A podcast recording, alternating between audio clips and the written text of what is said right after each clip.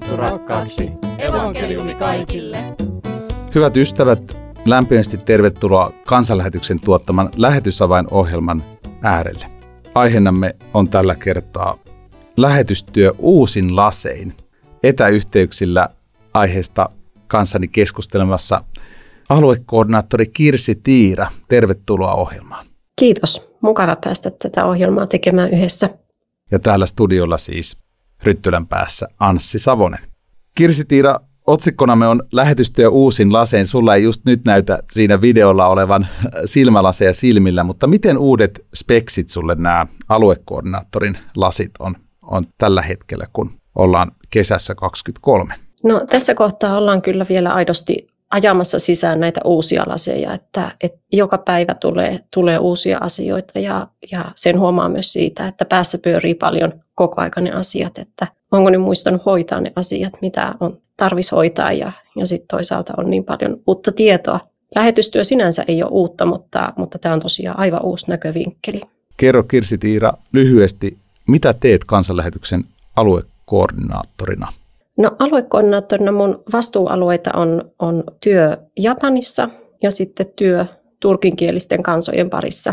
Ja mulle kuuluu SPAN ää, 18, lähetin, lähiesimiehenä toimin ja pidän tietenkin heihin yhteyttä ja sitten on myöskin yhteydessä näihin työalueisiin ja, ja niitä asioita hoidan. Tää aika paljon semmoista ihmisten kanssa keskustelua ja sitten myöskin tämmöistä toiminnan suunnittelua ja raportointia ja seurantaa. Tehtävä on nyt uusi tänä vuonna alkanut, mutta mainitsit tuossa, että ulkomaan työ ei ole uutta. Kerro vähän historiaasi kansanlähetyksen työssä. Historia kansanlähetyksen työssä on, on kertynyt jo, ei vielä ihan, mutta lähes, lähes 15 vuoden ajalta.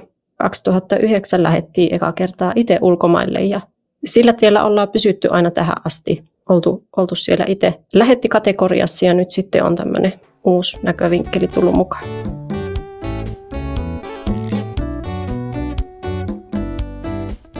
Aluekoordinaattori Kirsi Tiira, ulkomaan työssä olet oppinut monenlaista, mutta mitä olet nyt näiden ensimmäisten kuukausien aikana oppinut tästä aluekoordinaattorin tehtävästä ja missä kohtaa sinulla on olleet suurimmat niin kuin, haasteet työn oppimisessa?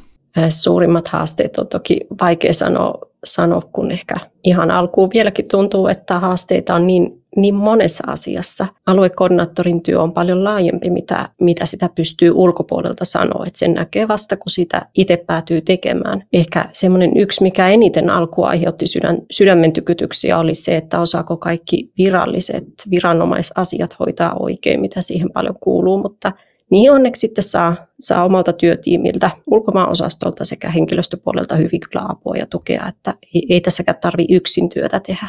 Sillä lailla on, on ollut hienoa kuitenkin päästä, päästä tutustumaan myös ihan niin kuin Japaniin ihan uutena työalueena. Työ turkinkielisten parissa on tuttua niin kuin ruohonjuuritasolta, mutta Japanin työtä on seurannut vaan niin kuin lähettäjäroolissa tähän asti itse. Niin nyt siihen on sitten saanut aivan, aivan semmoista uutta lähituntumaa ja, ja se on ollut myös tosi innostavaa. Mikä siinä Japanin työssämme on samaa ja mikä on eroavaa suhteessa turkinkielisten kansojen parissa tehtävään työhön? Kulttuurit on, on tietenkin äh, kovin erilaiset. Puhutaan kansoista, joista pääosa noudattaa aivan eri uskontoa, mutta molemmissa toimitaan osittain suurkaupunkiympäristöissä, osittain taas sitten voi olla myös maaseutuympäristössä, sitä löytyy kummastakin. Seurakuntien tukemista, että kansanlähetys on kummassakin sekä japanin kielisten parissa että turkinkielisten parissa tukemassa seurakuntatyötä eri tavoin. Et siinä on hyvin paljon samaa tietysti ja mediatyötä tehdään myöskin molemmissa. Ja ehkä sitten en osaa vielä ehkä tarkemmin määritellä, mutta tavallaan seurakuntaelämän haasteissa on myöskin paljon samankaltaisuuksia, vaikka on niin erilaiset kulttuurit. Mitä on ne seurakuntaelämän haasteet? No, niissä on tietenkin niitä haasteita, että miten, miten tuetaan esimerkiksi paikallisia vastuunkantajia, jotka saattaa tehdä työtä maallisessa ammatissa ja sitten kantaa vastuuta seurakunnassa ja sitten se yhteiskunnan työkulttuuri on niin raastava verrattuna suomalaiseen, että tavallaan heidän voimavarat on, on vähissä. Miten tuettaisiin seurakuntien kasvua siinä, kun on paljon sitä, että ihmiset saattaa kiinnostua, mutta heillä ei riitä rohkeus sitoutua seurakuntaa. Kumpikin kulttuuri on sellaisia, että, että evankeliumi saattaa jossain määrin kiinnostaa, mutta kuitenkin se seurakuntien kasvu on hyvin, hyvin hidasta ja vaatii paljon kärsivällisyyttä. Kauniisti tuot esille näitä ulkomaan työntekijöidemme kysymyksiä siellä ruohonjuuritasolla työn äärellä. Miten ajattelet, että aluekoordinaattorina voit tukea työntekijöitämme näiden pohdiskelujen ja, ja työn kanssa?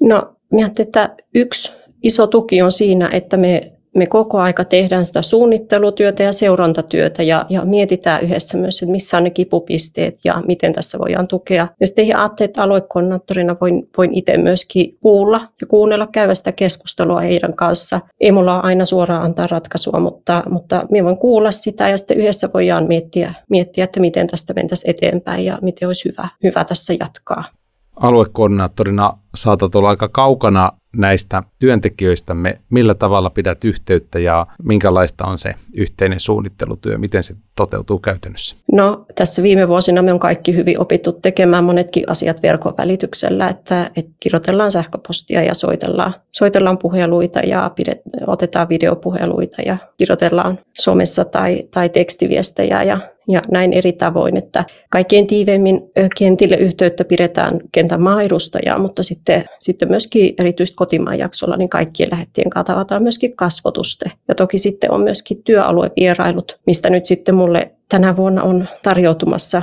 mahdollisesti ensimmäinen kerta elämässäni mahdollisuus päästä Japaniin käymään sitten, kun lähden katsomaan, minkälaista työtä siellä paikan päällä on. Minkälaisia odotuksia Japanin matkaa kohtaan sinulla on?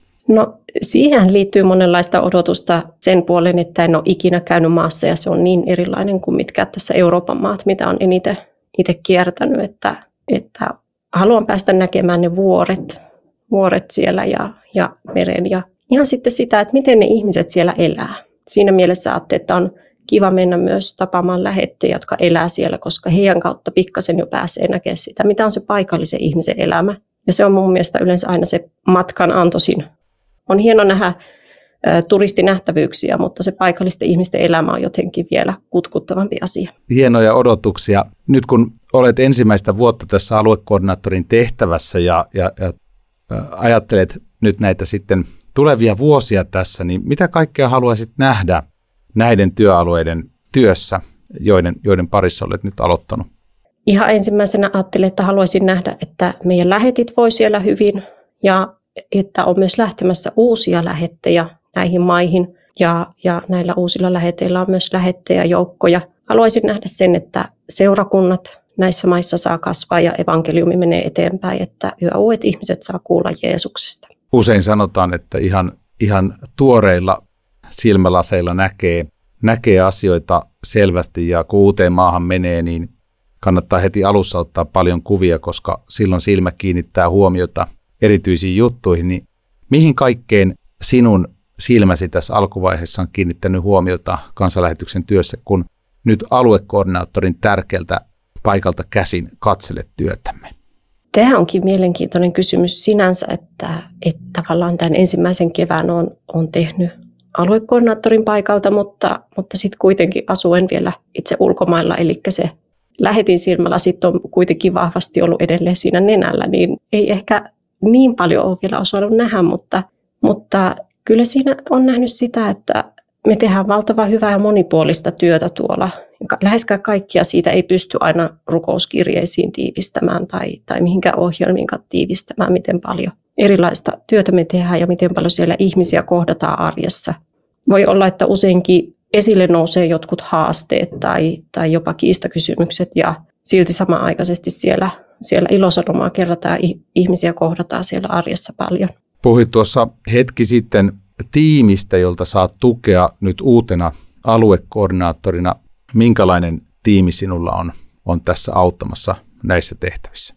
Meillä on ulkomaaosastolla neljä aluekoordinaattoria, toimii ja heiltä saa tukea tietenkin myös osastonjohtaja, apulaislähetysjohtaja. Hän on, hän on tukemassa hyvin viestintäosaston kanssa tehdä yhteistyötä, myöskin, myöskin kansanlähetysopiston, että sieltä saa tukea. Ja sitten myöskin meillä on erittäin pätevät ja taitavat maaedustajat kummallakin alueella, että heiltä saa, heiltä saa myöskin siinä paljon tukea tähän tehtävään. Olet ollut pitkään työssä ulkomailla.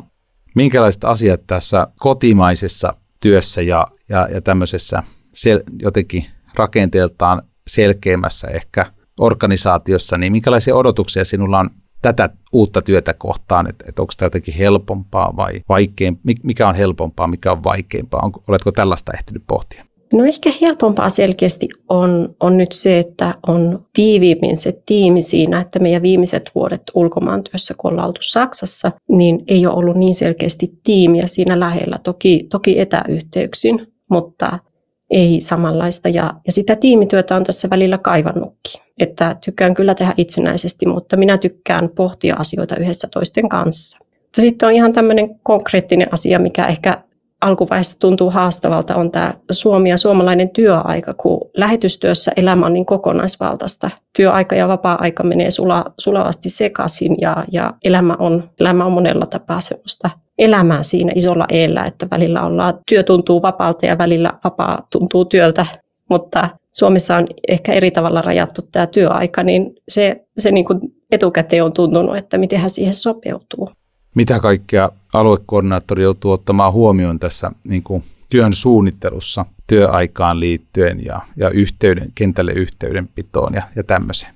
Yhteydenpidossa kentälle on tietenkin tulee erilaiset aikavyöhykkeet, että ei ole kiva, jos aluekoordinaattori soittaa Japanin keskellä yötä, niin kuin Japanin keskellä yötä, että täytyy huomioida, että siellä ollaan eri, eri ajassa ja sitten se, että läheteillä voi olla siellä lähettin työaika on, on viisi päivää viikossa, eli ei, ei voi aina olettaa, että he on tavattavissa just tiettyyn toimistoaikaan, että heillä voi olla niitä työtehtäviä ihan hyvin erilaisiin aikoihin, että siinä pitää olla kärsivällisyyttä. Ja sitten tietenkin oman työajan käytön suunnittelussa täytyy huomioida, että välillä on matkoja ja, ja silloin sitten saattaa olla, ettei pysty niin tiivisti hoitamaan kaikkia kirjallisia asioita, joihin pitää taas sitten matkojen jälkeen varata aikaa.